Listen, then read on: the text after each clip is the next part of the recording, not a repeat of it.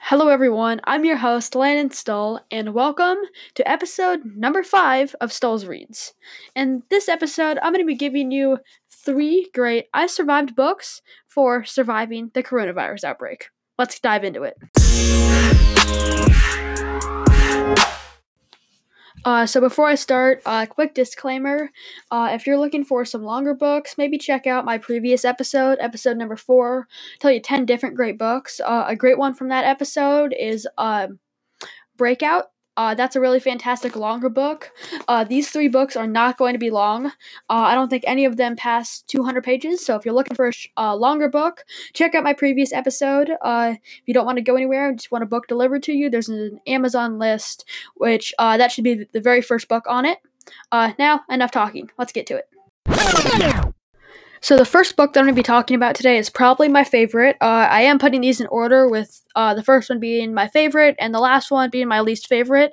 Uh, don't get me wrong, I really liked all these books, but uh, the first one is I Survived the Great Molasses Flood in 1919, and that's just kind of a fun number to say, two 19s.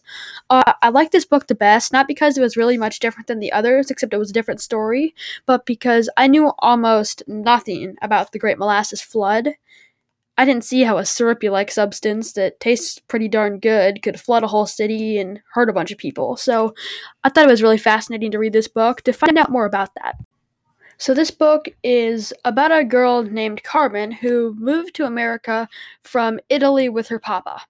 Uh, they left after her mother died in an earthquake. However, it wasn't the earthquake that killed her. A massive earthquake racked through Italy, but uh, the tsunamis that it triggered afterwards were what really brought all the devastation. Uh, she lost her mother to those tsunamis. Uh, her and her father only survived because they found a piece of debris and were able to float on it. Uh, like she held onto her father's back for dear, dear life, and they made it through.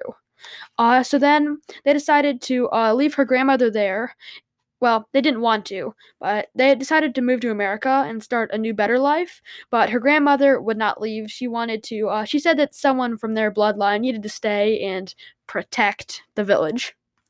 So, uh, honestly, she misses Italy. Uh, her village was beautiful and she loved being there. And now she's moved to big, smelly, crowded America. It was supposed to be the land of the free and home of the brave, but also the land of opportunity all she thought it was was a land of big smells. Uh, when she showed up, she thought it would basically be a land made out of gold and riches and where anyone can get rich quick. Uh, really, she just thought it was a big smelly wasteland almost. But uh, one thing that she really didn't like was this massive, poorly built molasses tank that had been looming right over her town. Uh, the company did not build it properly, so it was always leaking molasses which many kids really enjoyed. They'd go and take up sticks, make big lollipop suckers out of it. Why pay several cents for one at the store when you could just go and get some for free by trespassing onto the tower's property? Whenever kids got caught there, they always got yelled at and they ran off. Nothing really severe ever happened. However, this tank would end up causing a lot more damage than the good free candy it created. One day, the tank, the already poorly built tank, started rumbling really bad and it kept on rumbling worse and worse, so much that Carmen even began to think that there was a big monster. Her and her friend negotiated on whether or not it was a shark that in, slipped in through the pipes that are used to fill it up, or if a person had gotten trapped inside of it and was trying to get out. Really? Whatever it was, was about to wreak havoc. What? When the two were getting some molasses, after finding a lost horse, the tank blows up, sending scraps of metal flying everywhere, one even hitting Carmen in the back of the neck like a bullet. They're riding the horse away as fast as they can, but the molasses was faster. If you want to find out if they can make it alive, make it out alive, and if her her papa, who she has no clue where he is, will be okay, then you should definitely read this book. And I must mention, the Great Molasses Flood was not the only issue plaguing this town now. A deadly flu had also hit them. So, paired with this and the molasses flood, casualties were rising fast. This story is about uh, Barry, he's the main character, and his friend Jay. Uh, they start out, uh, there is a create a superhero contest with a massive prize of $250 and a custom comic books starring their superhero, all created by Acclaim Comics. And Barry and Jay were sure to win. They both loved comic books.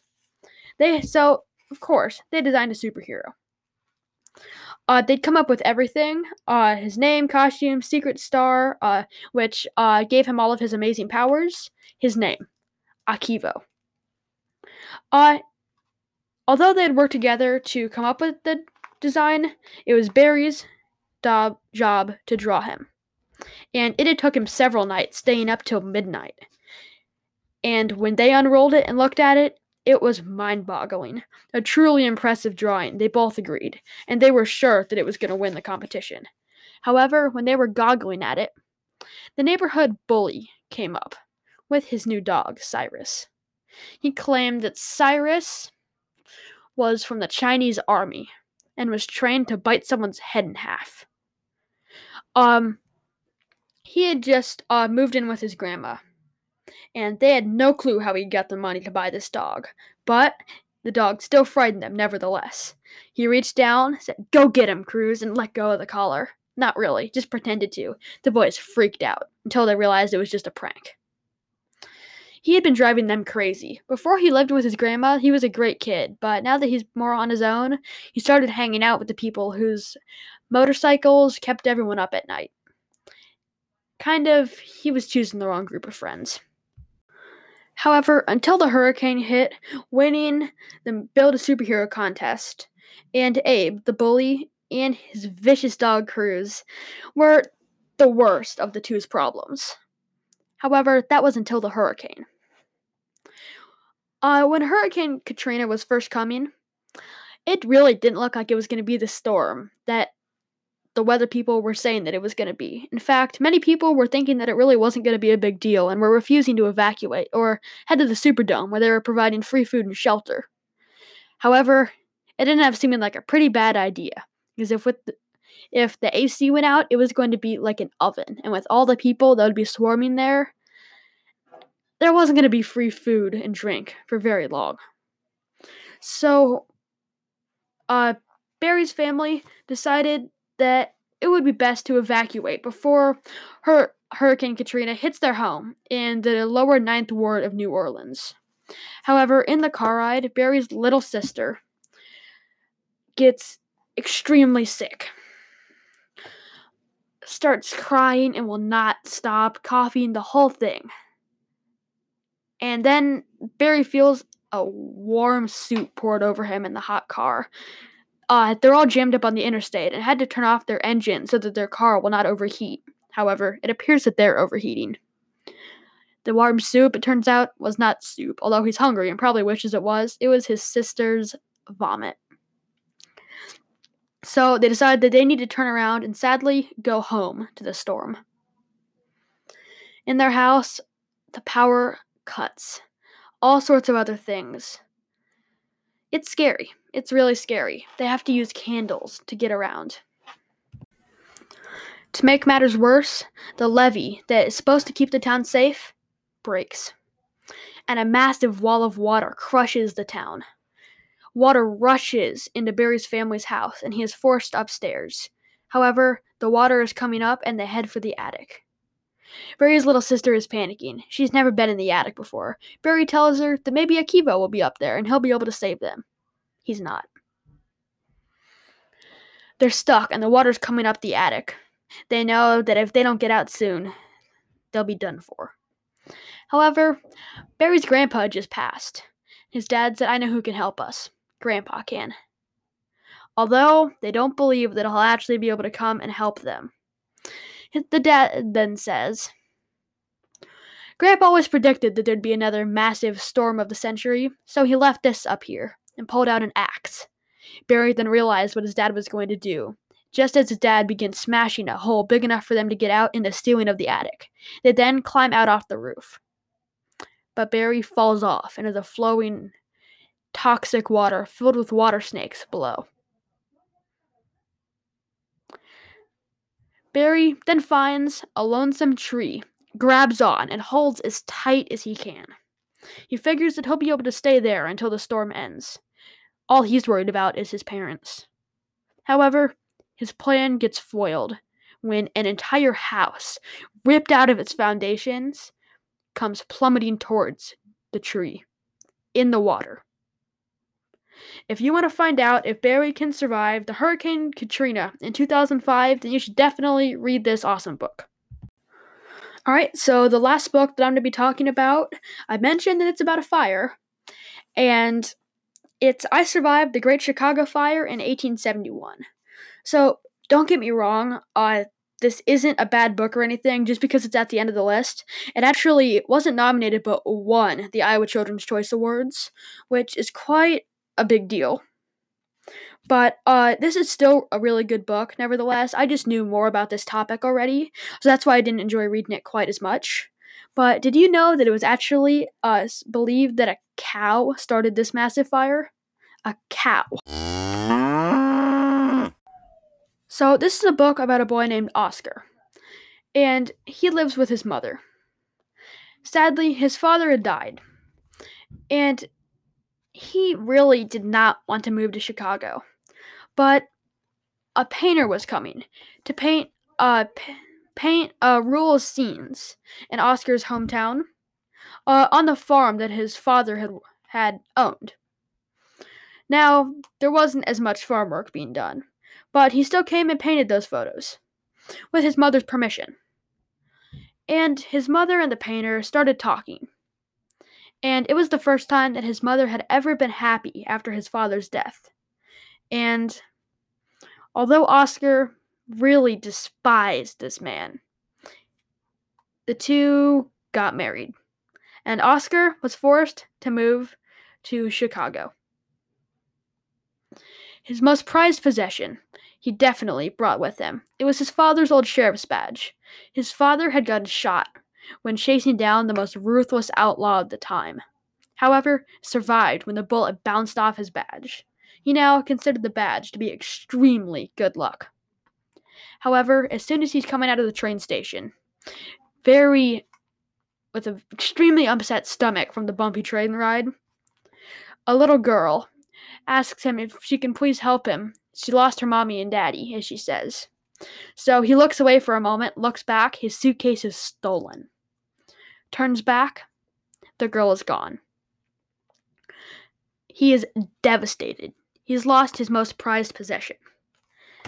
Then, when uh, his mother and his new dad, or stepdad, I should say, well, I don't know if that'd be a stepdad, but his new father come back, he has to tell them that. He instantly is told about how you can't trust even the most innocent looking people in this new big city.